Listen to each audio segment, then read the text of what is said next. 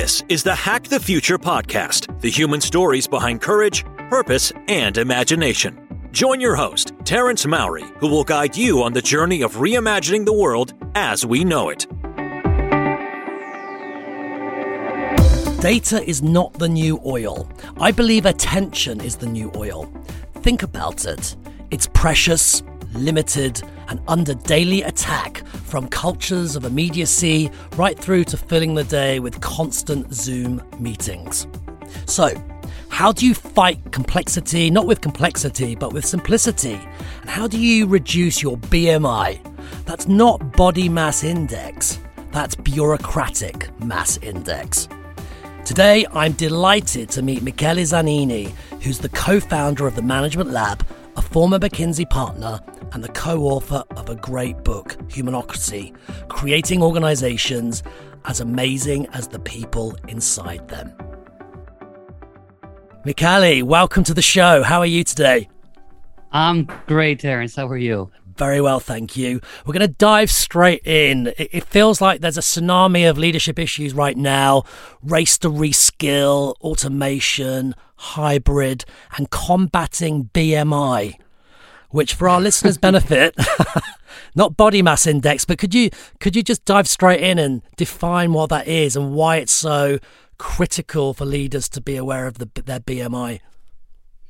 Yeah, so BMI stands for bureaucratic mass index. It's obviously a, a play on on yes. uh, the the body mass index, but you know the the the, the connection is that organizations have uh, uh, uh, a lot of of drag yes. that limits their capability to innovate, to be resilient, and to get the most out of their people, because of of a model, a bureaucratic model of work mm. that is still centered on uh, you know creating fairly narrow roles mm. uh, centralizing decision making around approvals allocating resources mm. uh, and uh, and and so the bmi uh, and we started it as a um, as a survey for the Harvard Business Review, we got mm. about 10,000 responses for it. And, then, wow. and we're getting even more now. If, if people are interested in taking it, it's a it's a very short survey, and they can go to humanocracy.com forward slash BMI. Excellent. Um, and it'll give you a sense of you know where you where you stand, mm. like what is how bureaucratic is your organization, and hopefully give you some ideas on how to to fix it, how to address the mm. problem. And you know we we uh, we're motivated by the fact that even though everybody you know obviously thinks bureaucracy is a bad thing yes. uh, and wants to defeat it you know creating a baseline and dimensionalizing the cost is a very important part of of of getting started and and developing the sense of urgency to really to really roll it back. Uh, because uh, unlike other other things you know it's it's just we don't really have the metrics to to to gauge it as much as as we do I mean, uh, for other uh, other items it's so close to my heart uh, you know I, I did some work with HSBC, HSBC many years ago, and I discovered internally they it stands for how simple becomes complicated. And they're literally drowning in data, drowning in information, drowning in bureaucracy. And th- there's this really interesting paradox, um, which is this idea that growth creates complexity, but complexity kills growth. And I, I read that even in even Google, 15 executives have been sort of complaining about BMI, high BMI scores, complexity, bureaucracy at Google. So this isn't just old legacy, is it? No, and it's it's almost a um, uh, well, it's inevitable byproduct unless one is really you know explicit about uh, making sure this doesn't happen. It's inevitable byproduct of, of growth and scale. Yes, and and and and the fact that we uh, seek to manage you know the, the, the complexity inside of organizations by uh, putting together a uh, apparatus of of rules of new positions you know for every issue that pops up on the executive agenda mm. there's a new you know cxo right appointed to it who then drives uh, tries to drive that um, in in his his or own way and, and you know so you know there there hmm. was now there are probably more c-level executives reporting to the CEO than than ever before. Yes. Um, and you know that's just one way to deal with complexity. Another way to deal with it is to instead um, distribute the responsibility for addressing that shared issue, mm. whether it's digital or customers or safety or risk, across the organization. Um, mm. uh, because you know one needs to separate kind of the what from the how. Yes. Of course, you need safety. Of course, you need sustainability. Mm. Of course, you need risk management. Mm. Uh, but you know, and we we typically say you know think that there's only one way to deal with those things, which is you know appoint a person responsible for those things, yes. have that person drive it really hard, you know, mm. create the rules, create the processes, and so on. Mm. That's one way, and it, uh, we don't think that's very effective. The other way yes. is to as I mentioned before, make everybody really responsible for for dealing with that issue, creating the mechanism so that they can coordinate with each other horizontally as opposed to control and coordination coming vertically. Yes. And giving them also the information and the incentives for for doing that for doing that properly. It's like you, yes. you know order and and control can come in different ways, but most of our organizations and leaders instinctively gravitate towards one way, which is kind of the bureaucratic way. Yes, and, and I mean this comes out uh, from your great book Humanocracy, where you know, for example, frontline staff are taught to think like business people. Um, you know, teams are autonomous and accountable for the local P and L, and and so on. And your article, uh, HBR article on uh, sort of scaling everyday genius the Michelin case study. Tell me a bit more about that, the insights, the takeaways. Yeah. So um, I'll dive into Michelin, but one thing I wanted mm, to yes. say, just you prompted me, is is around the fact that these organizations we study, and you mentioned them, you know, like a Nucor, um, mm. which is steel maker that has, you know, or Haier, which is an appliance maker, Michelin as well. Yes. And Handelsbanken, which is, you know, financial services institution, so operating in a highly regulated environment where obviously risk management is very important. Mm. Um, they have fairly fairly simple organizations. Yes. That is, they are um, quite lean in terms of their management ranks. They have two or three levels of management. Yes, you heard that right. You know, mm. organizations with 20,000 people, 80,000 people with two or three levels of management, it can be done and they don't blow up. In fact, they're more efficient. Yeah. They have very few uh, people working in administrative and managerial functions uh, because you know the work of managing is distributed mm-hmm. right to mm-hmm. everyone yes. um, in the organization so you don't necessarily need that many people doing hr and finance and so on if those responsibilities are are kind of uh, undertaken by people in in operating in the line yes uh, and then they're quite disaggregated that is they have these small units mm. operating units uh, hundreds of them thousands mm. of them that have real uh, autonomy mm. real accountability and also have the incentives and the information to make the right decisions. Mm. And then, you know, the way this doesn't evolve into an atomistic or atomized organization where you can't leverage the scale mm. and the scope advantages of a large firm mm. is that they create the mechanisms for these small units to interact with one another, to mm. coordinate, to share best practices, right? Mm. To to make sure that the whole is is more than the sum of the parts. Mm. So so yeah, you know, a lot of people, a lot of executives complain about complexity as basically the inevitable byproduct organizational complexity and bureaucracy as the inevitable byproduct of scale and mm. having diverse sets of businesses and operating in all these different environments and mm. geographies and customer segments and so on these organizations show that you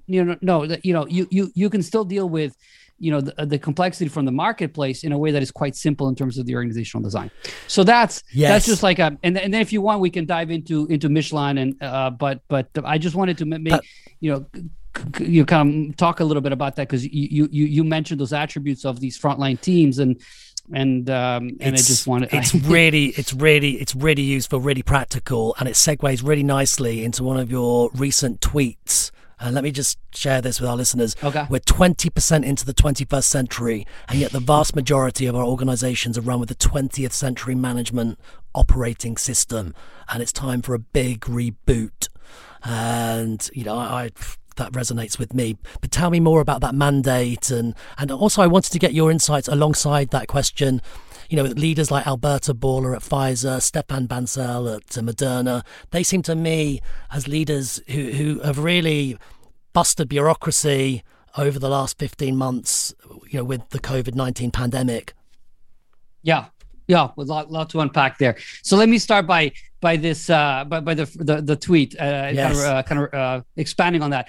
So um, the, the basic premise uh, uh, of the book Humanocracy that Gary Hamel and I wrote is that uh, management you know should be intended as a social technology it's what we use the tools the processes the systems that we use to to do together as human beings what we can't do alone. Mm-hmm. And and it's we argue it's it's a very important social technology. You know, it basically sets the outer limits of what we can accomplish as a species, mm-hmm. and and it's in badly in bad need of, of an upgrade or or an update. It mm-hmm. just hasn't really, a management innovation really hasn't progressed very far um, from the 1950s or 1960s. Mm. You know, we still deal with the kinds of budgeting processes, the leadership development processes, the strategy processes that people 60, 70 years ago. So frozen in time. Use.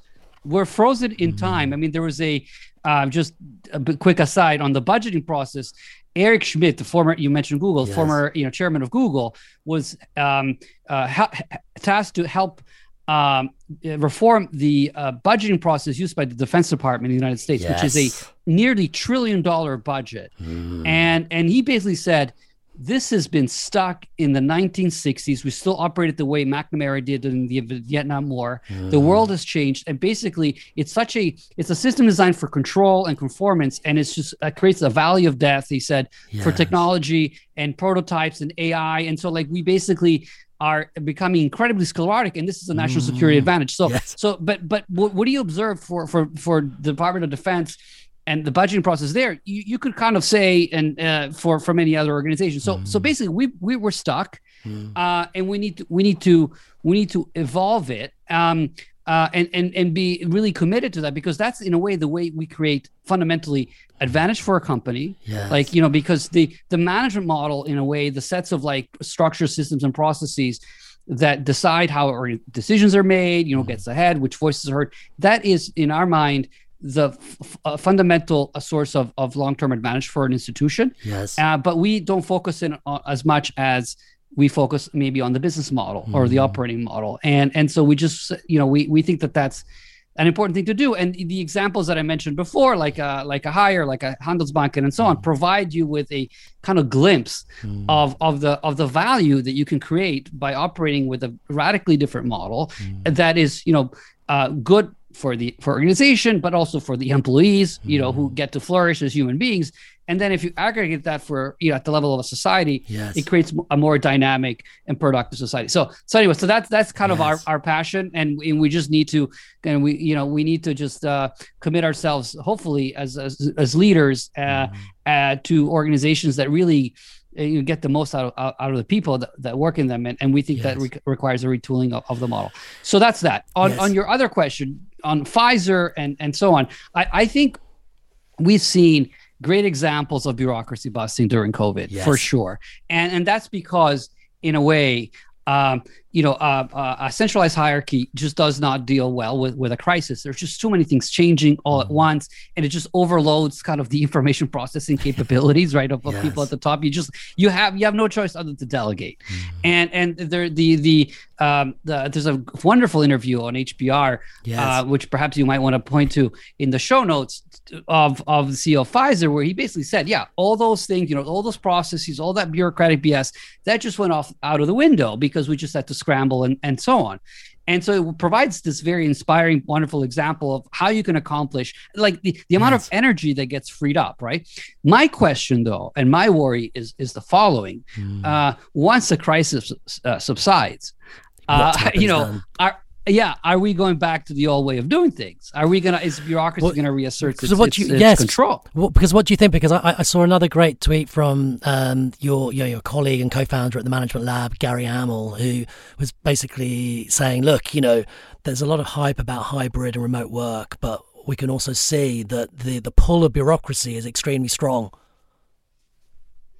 Yeah, well, you know, it's um bureaucracy is in a way is a system of organizational um, you know operation but it's also a system of, con- of control and power and and there are per- certain people that are um, you know have done well by that system have mm-hmm. have the perks and you know it's it's it's hard to convince them that there is a better model. Yes. I mean, it's almost like uh, uh, we have this I think in the book. It's like telling LeBron James, the you know star forward for the LA Lakers, mm. uh, basketball player, to say, "Hey, LeBron, you're great at basketball, but we now we want you to play volleyball now." You know, it's like you know, he's probably gonna say, "Well, no, like I'm good at this, and I want to keep doing what I'm doing." Yeah. Now, uh, I'm not saying uh, this is impossible. In fact, I mean, we can maybe talk a little bit about how bu- leaders could kind of detox themselves from Yes. from the bureaucratic mindsets and habits, which are often, you know, they're not even that apparent. It's not like they're, uh, you know, this is a um, uh, explicit kind of uh, a move to retain control, but Mm. but they're certainly affected by it. Yeah. So so the the issue of what happens next, Mm. i i i you know, regarding hybrid and so on is very important. Mm. Um, and you know, the, the the other things to me, you know, be- uh, aside, is when we talk about the future of work, there's a lot of hype hype about that. yes. Uh, to me, uh, Everybody's you know, a hybrid you- expert all of a sudden. Uh, it's Right. really interesting. yeah, yeah.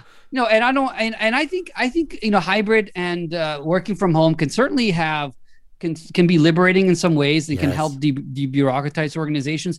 But on the other hand, I, you know, I'm going to hold judgment, you know, with all judgment on on whether this is going to be a net positive or negative Mm. uh, until I see, you know, some tangible uh, advances. So, for instance, you know, are are you know are people do people really have uh, greater decision rights? Can they determine what priorities they have for their work? Who, who which colleagues they work with?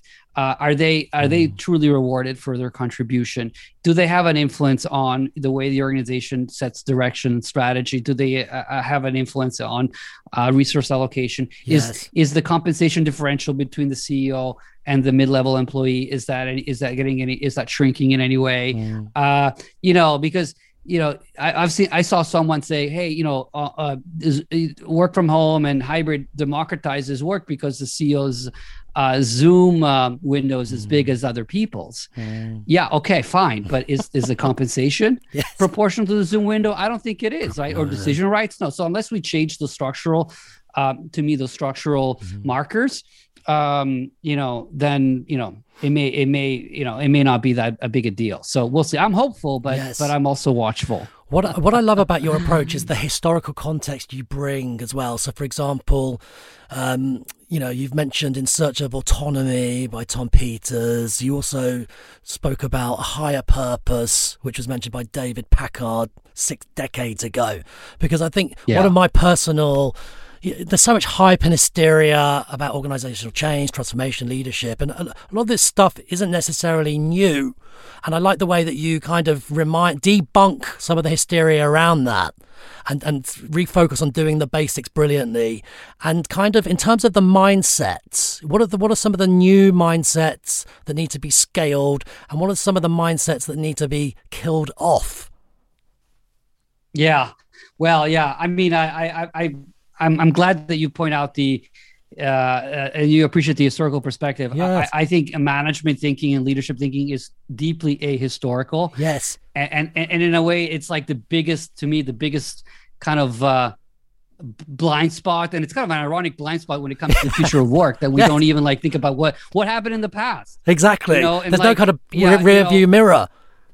Yeah, yeah, and that yeah, there's almost like in some cases, as you say, there's nothing new under the sun. I mean, you can go, go go all the way back to Aristotle, right? Who basically says that for human flourishing, you need self-direction. Yes. You know, Dan Pink, then like you built on that, great, but like these are like timeless human truths, and uh, and uh, and you know, and we somehow like you know, uh, I think um, the great the management journalist. Um, um oh i'm blanking on his name. Tom stewart. Oh, uh, i think tom stewart Yes. said yeah said like he wrote this in the 90s talk because there was another wave about the future of work and you know Mm. uh, op- a boundless optimism about organizations that are going to be flat and unbureaucratic. And you know not that didn't really work out the way he intended but he said are we you know discovering something new or are we like teenagers that you know you know for, for which like in every generation they, they, they discover the kind of the appeal of of of, sex right? And it's like and i think it's a little bit that.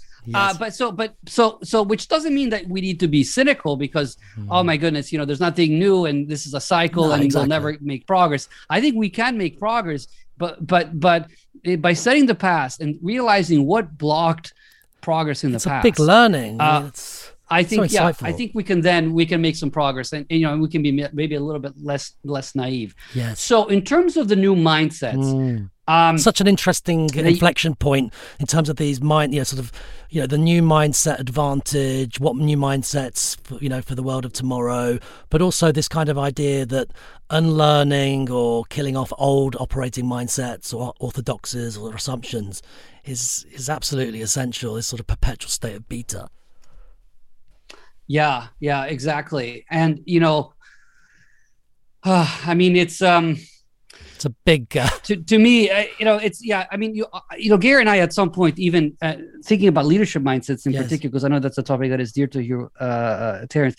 Hmm. Uh, you know, we, we even debated should we even use the term leadership at all? Yes. Uh, because what was the thinking behind been, that? It's well because it's um it's become um a little bit compromised by uh by this kind of managerial bureaucratic frame in, in the sense that when you ask people uh, who in your organization is part of the leadership team, mm. right? Uh, they almost inevitably will tell you it's the EVPs, the yes. SVPs, right? It's a, it's and, a military command and control model of hundreds right. of years old. Yeah, right. And if you think about leadership as you know helping the organization make amazing things happen, it's not at all clear to me mm. that those people, uh, you know, some of them certainly are, but not all of them are leaders in that sense. Yes. Uh, and nor are they necessarily a team, right? because you know, in a in a bureau in, in, that kind of a model, a bureaucratic model where it's kind of up or out when you get to those higher rungs of the ladder. Yes. You know, their their whole like this. I mean, the, the whole notion that you set up succession races right? With you know, where like the CEO says, "Well, you know, I have these four or five people that are going to succeed me or likely to succeed yeah. me, and I'm going to pick pick the one." And then you know, you could imagine how collaborative are those people going to be, right, with each other? I mean, yes. right? There, it's a zero sum game that you're yes. setting up. It's kind of insane. Yes. But anyway, so so so we were just thinking, you know, you know, we you almost want to. To me, like you know. Uh, a catalytic leader is is mm. someone who is kind of a scout that helps people see over the horizon, mm. who is uh, you know an artist that you know it helps imagine new opportunities that is a mentor that helps others become more capable yes who is a um, you know defender you protects others from kind of bureaucratic nonsense or is a mediator that helps resolve conflict or mm. you know is, is the conscience of the organization you know strengthens the values and so on yes. those things to me have no correlation at all mm. with positional the status, positional authority. the authority the hierarchical power Anybody can do that. Yeah. Right. And so we were just thinking, you know, because you know, and it just is one one of my pet peeves, and you know, might have seen me on Twitter kind of yes go off, and which is maybe a little bit pointless, but whatever. Which is, you know, th- there's complete confusion, right, uh, mm. uh, of the or conflation of mm. the term manager and leader. Yes, right? the, the two things are like mm. synonymous, mm. and uh, I don't, you know, and, it seems and, like some uh, people disparage management, or it's kind of underrated or uh, fundamentally it's not. It's not. It's not. Management is a so and again like um you know you could separate management as a as a set of activities. Yes. Like as a, as a technology you know and management as a set of, of roles. And you know management as a set of activities needs to happen in an organization right you need to make decisions on certain things yeah. and decide where the organization goes and and who gets who gets influence who doesn't and and how performance you, got to manage but but you know do you need to have a cadre of a lot, big cadre of managers mm-hmm. to do mm-hmm. that maybe maybe not now which doesn't mean that you don't have any managers at all even in the most extreme uh, cases we outline in the book like a Haier or a Nucor you still have people mm-hmm. that are in managerial positions but even there, you know, how do those people get appointed? Yes. Do they appoint it? Do they get appointed from the top down, uh, or mm. did they basically get kind of nominated from the bottom up? And and manager the managers are basically um, the the, mm. uh, the, the the you know the the people that are really truly the leaders that mm. others want to follow and and and and people have uh, uh, um, are able to express an opinion who who gets to be their leader right so yes. so basically the leadership is a reciprocal kind of a followership mm. right and so um you know i mean the fact that you can certainly have managers who are leaders mm. for sure and you can you know these organizations you have fewer managers and most of them are leaders because they're selected in a different way but that doesn't mean that the only leaders in the organization are managers right because mm. you can be a brilliant leader who are who's an individual contributor who's a frontline person who's done something amazing for the client. Yes. Right? And and so so for me those kinds of behaviors uh, and, and mindsets I mentioned to you, yes, uh, you know, need to be elevated and they need to be disso- disassociated from um, mm. from this bureaucratic frame that you know expects these kinds of behaviors to be something that are is is exhibited only by certain people. Like you know 10% of the 10 or 15% of the of the organizational kind of uh, work you know population that is in those managerial positions. Because that that's just like a recipe it's, for again you're mi- mi- minimizing or you know the, the amount of contribution and value that the organization can can can really bring out. What about language? So there was a really interesting piece by Andrew Hill, who's a columnist at the FT, and he, he in one of his tweets he, he, he basically put no more burning platforms. Uh, the strategy yeah. cliche is inadequate inappropriate and as a way of motivating staff potentially counterproductive. So, what, what are your thoughts around sort of the language the, the language of management and the, the kind of metaphors we use does that need a reboot as well? Yeah Hmm. Yeah, well, certainly, as I said, you know, we got to maybe rethink the, the word leadership and, yes. and, and, and really define it in a different way. Yes. Leadership team.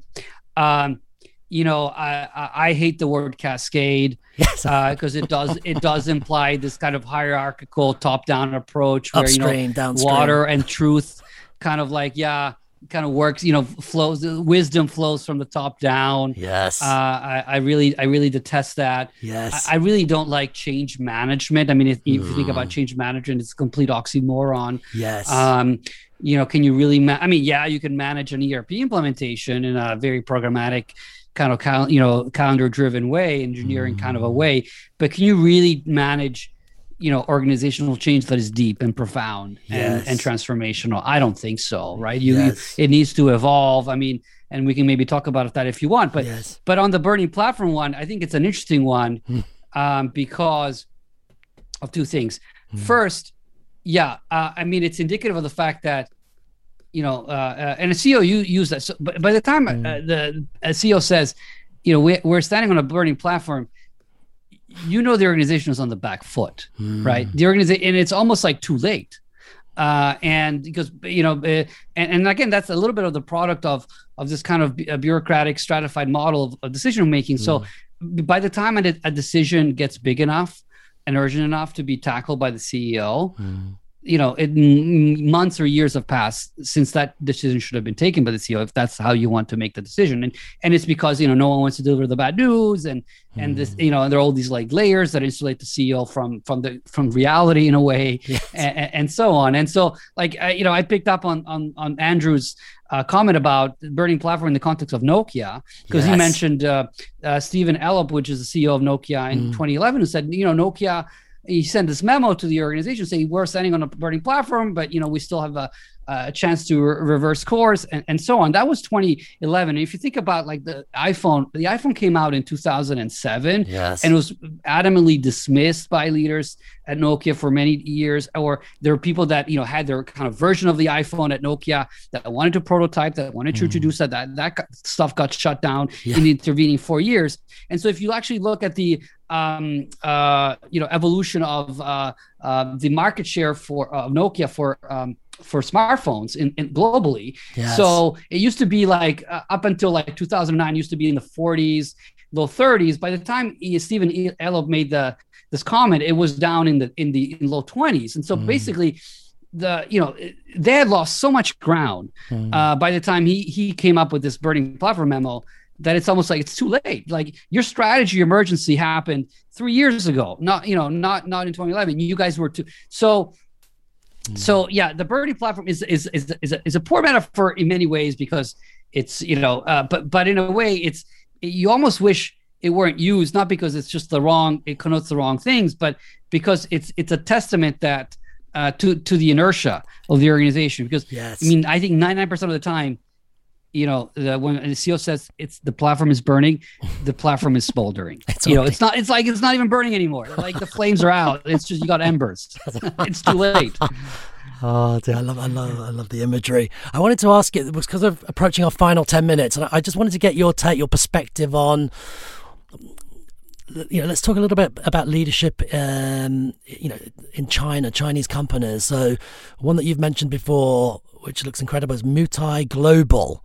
It's 53% alcohol content. It's it's val- this company is valued at 400 billion US, more than Europe's most valuable company, LVMH.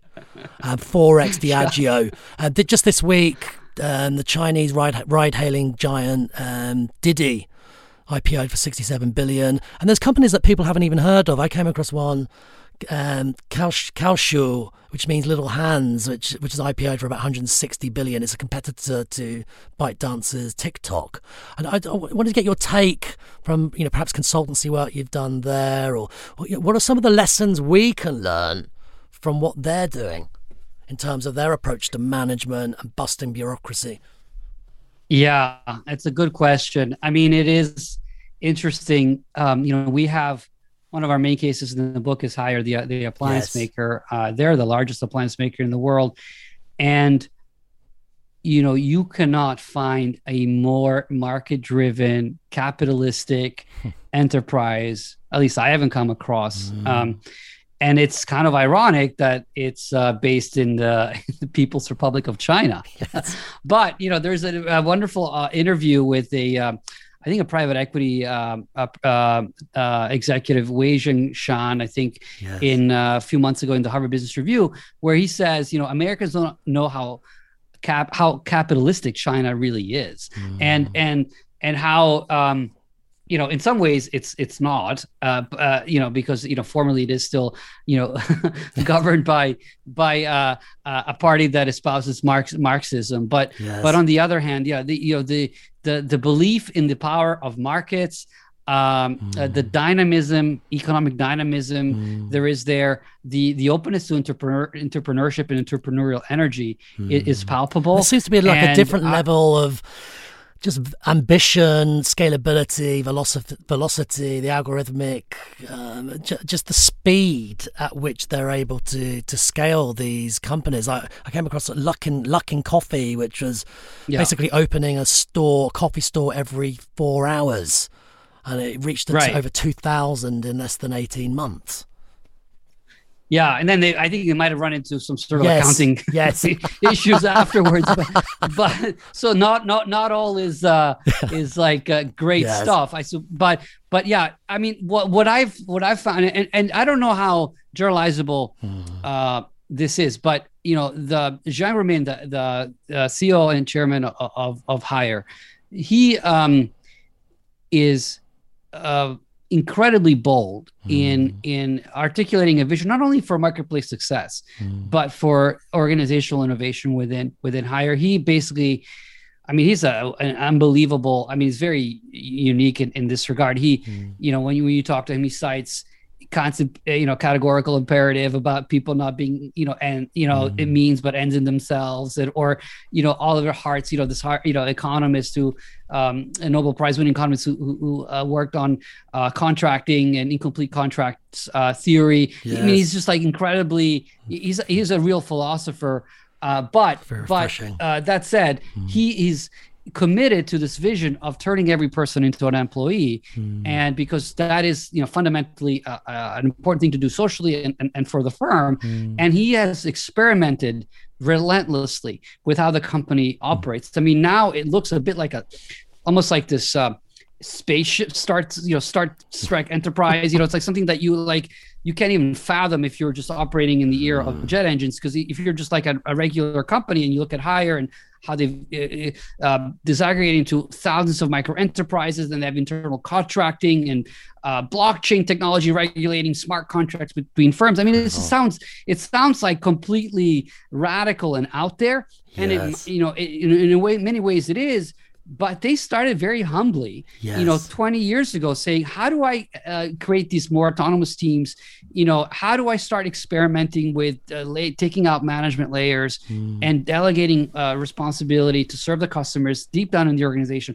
and they've evolved a step at a time you know it's almost mm. like you know people go to um, to the moon or you know go to uh, to the international space stations and do amazing things feats of science and and um, mm engineering but even the astronauts that go up on to, uh, on the iss you know they they start their day before they get they launch up into space by oh. you know uh, t- t- tying their tying their their shoelace you know shoes the way we do. Like so so you, you can start you can start simply and humbly but but and and kind of it, it, it get get to a very sophisticated model over time. And so what's what's interesting about Haier and i think it's interesting probably about china more broadly Yes. is they do have broader ambition Mm. they do see like you know we need to you know to create organizations that are uh, are different they're more capable Mm. um, and in a way you know there there was a precedent uh, back to kind of the historical analogy point you were making earlier. There is a Mhm. historical precedent of this in the 20th century because one of the reasons why american companies dominated so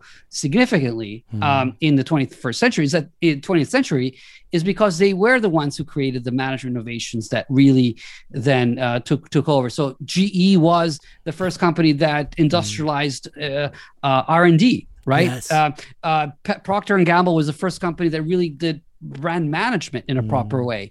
Um, gm and other car makers were the first ones who created div- divisionalized structures that allowed companies to be more decentralized and to cater to different product and, and customer segments. Or Yes. you know uh, dupont was the first one that really pioneered capital budgeting. Mm. and so we're seeing now organizational innovation happening more outside of the US than in the US. And you know, Mm. with some exceptions, notable exceptions. I mean, it's not like there's nothing happening here. Yes. But but but I do I do worry about uh you know us just being very complacent. It Taking seems to me that most yeah. most people feel like you know we- we've almost reached the, the end of of history when it comes to management we've kind of figured things out this is Yes. as good as it, it's going to get and maybe we can do 10% better or maybe work from home is you know what It strikes but- me as quite a like not- hubristic kind of yeah attitude.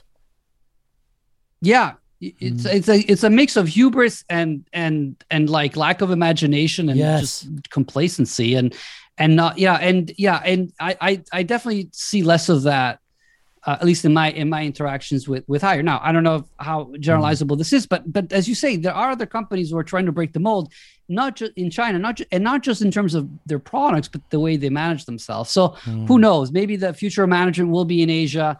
I hope you know that definitely th- that we can draw inspiration from them but i also feel like there's so much we can do um you know Yes. in other in other continents in the us in europe and so on if we just commit ourselves to this goal if we if we um you know uh cure ourselves of this you know uh, gary calls it add ambition deficit disorder Nice. when it comes to management and leadership we just need to be a little bit bolder and and think radical uh radically about this problem now taking prudent evolutionary steps but yes. but having revolutionary goal because you, you're never going to outrun your aspirations right you're never going to go beyond those right There's some. I mean, th- th- this this is a really important point, and there's a great case study that uh, came out in January uh, by Steve Blank at Stanford, and basically there was a lecture on the lessons for the new administration, technology, innovation, and modern war. And in fact, you sort of alluded to it earlier on with uh, some of the work for the Department of Defense. And there's a great Yeah. book for our listeners' benefit by Chris Brose called The Kill Chain. Uh, Basically, in this lecture, which I think you're familiar with, I think uh, again it came through via one of your tweets. This idea that the uh, Department of, of Defense trapped in legacy systems, is eating up future budgets and resources, and even at, and so at that government level as well. What, what you know, what would be your sort of some final insights for uh, you know any anybody in a public institution in a government um, listening to our discussion today? You know, what can they start doing to move the dial on uh, fighting complexity with simplicity? yeah so boy it's a good question i think um what i probably would not do is try to go up the chain of command and try to lobby your superiors or try to advance uh, your cause that way but rather work laterally. Yes. try to create a coalition of change that is horizontal that maybe spans even different agencies different silos. Get people who are really focused and on this problem uh, to agitate for change build a case for change. I think there's actually plenty of fodder in terms of what the amount of waste and and potential uh, threat you know that the strategic threat to the us uh, Yes. that that this inertia poses. Um, so you may not have, need to do that much more uh, uh, baselining around the cost, but then start to work laterally, you know, uh, and and and and and start to get a coalition uh, who you know maybe you know each each person may not have a lot of unit of power but if you mm. coalesce them if you aggregate them you know you you you could create a a, a, a movement for change that that is really hard to hard to stop and yes. and you know there are things that people i mean some of these problems are systemic and so you need to deal with them systemically you can't just do you know something in your little department that is that uh, that may, may work but you you should certainly start there mm. and set the example and um yeah and work together with other people to create a solution that hmm. you know is is broadly embraced that again doesn't have to cascade down from the experts but it's built a little bit more kind of horizontally peer to peer. And you expand um, you know, on this. I mean, you expand on it for our listeners benefit you you you know you talk about in in the in the humanocracy you talk about the principles of ownership the principles of community and openness and experimentation. Some really great practical uh, takeaways there yeah, yeah. Well, uh, yeah. There's a there's a whole uh, there's a there's a whole uh, chapter on that. I mean, yes. we, we, think that the, you know you basically need to um, think about prototyping and experimentation around your management practices the way you do about your products and services. That there's no reason why you shouldn't. And so mm-hmm. instead of like trying to figure something out, at, you know, at an aggregate level and then roll it out or pilot the 95% solution the way you know to be organizations typically do when it comes to new management practices, you new a new performance review process or or, or whatever. Yes. Uh, start start with a prototype. You know, take mm. the lean startup approach that Eric Ries so thoughtfully describes, and mm. apply it to the way you you know you allocate resources, the way you review performance, the way uh, roles are mm. built, and so on. And and then you know scale what works, and and take this kind of a portfolio approach to management innovation uh, you know mm-hmm. these things aren't just given to us by god or moses or mm-hmm. i mean they're just you know things we, we have inherited but you know the fact that you know they are the way they are doesn't mean that they need to remain the way they are and and and we can we have agency we we, we can change it even though we're not the ceo Michele, from one Italian to another, I think we've given our audience the equivalent of a double espresso today to, to activate their curiosity around these uh, these issues and challenges. And are, are, there any final calls to action and follow up resources um, that our listeners can go to to continue the conversation? Yeah. Well, maybe one thing that I would plug yes. is uh, a course that Gary and I uh, prepared called Hack My Org. Yes. Uh, which you can find at humanocracy.com forward slash course, which is built around the book. I mean, it's basically an online course that is a condensation of what we have in the book, but it's filled with videos and tools and other things. And it was really built hmm. to, to give people who are, who want to, you know, keen to light the fires of management innovation yes. a way to do that in their organization, right? Because you're not helpless you can get you can make change happen mm. uh you know and and and the really the the course is a resource for people to uh to you know get uh love that get some guidance from us some advice and, and some tools on on how to do that so I, okay. that's the thing i would encourage people to do yes. you know irrespective whether you use the, our course or not but just like start from where you are mm. uh you're not helpless and and you know and create a bit of a a, a bit of a, a, a, a coalition a movement for change within your organization Fantastic. Michele Zanini, co founder of the Management Lab, author of The Humanocracy. Thank you so much. Thank you, Terence. It was a pleasure and I really, you know, an honor to, to be in conversation with you today. Every leader today must overcome the growth paradox. The essential truth is growth creates complexity, but complexity kills growth.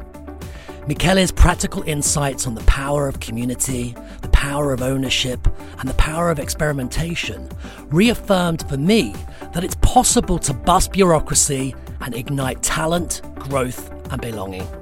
And that's really what leadership is about. That's the essence of being a great leader.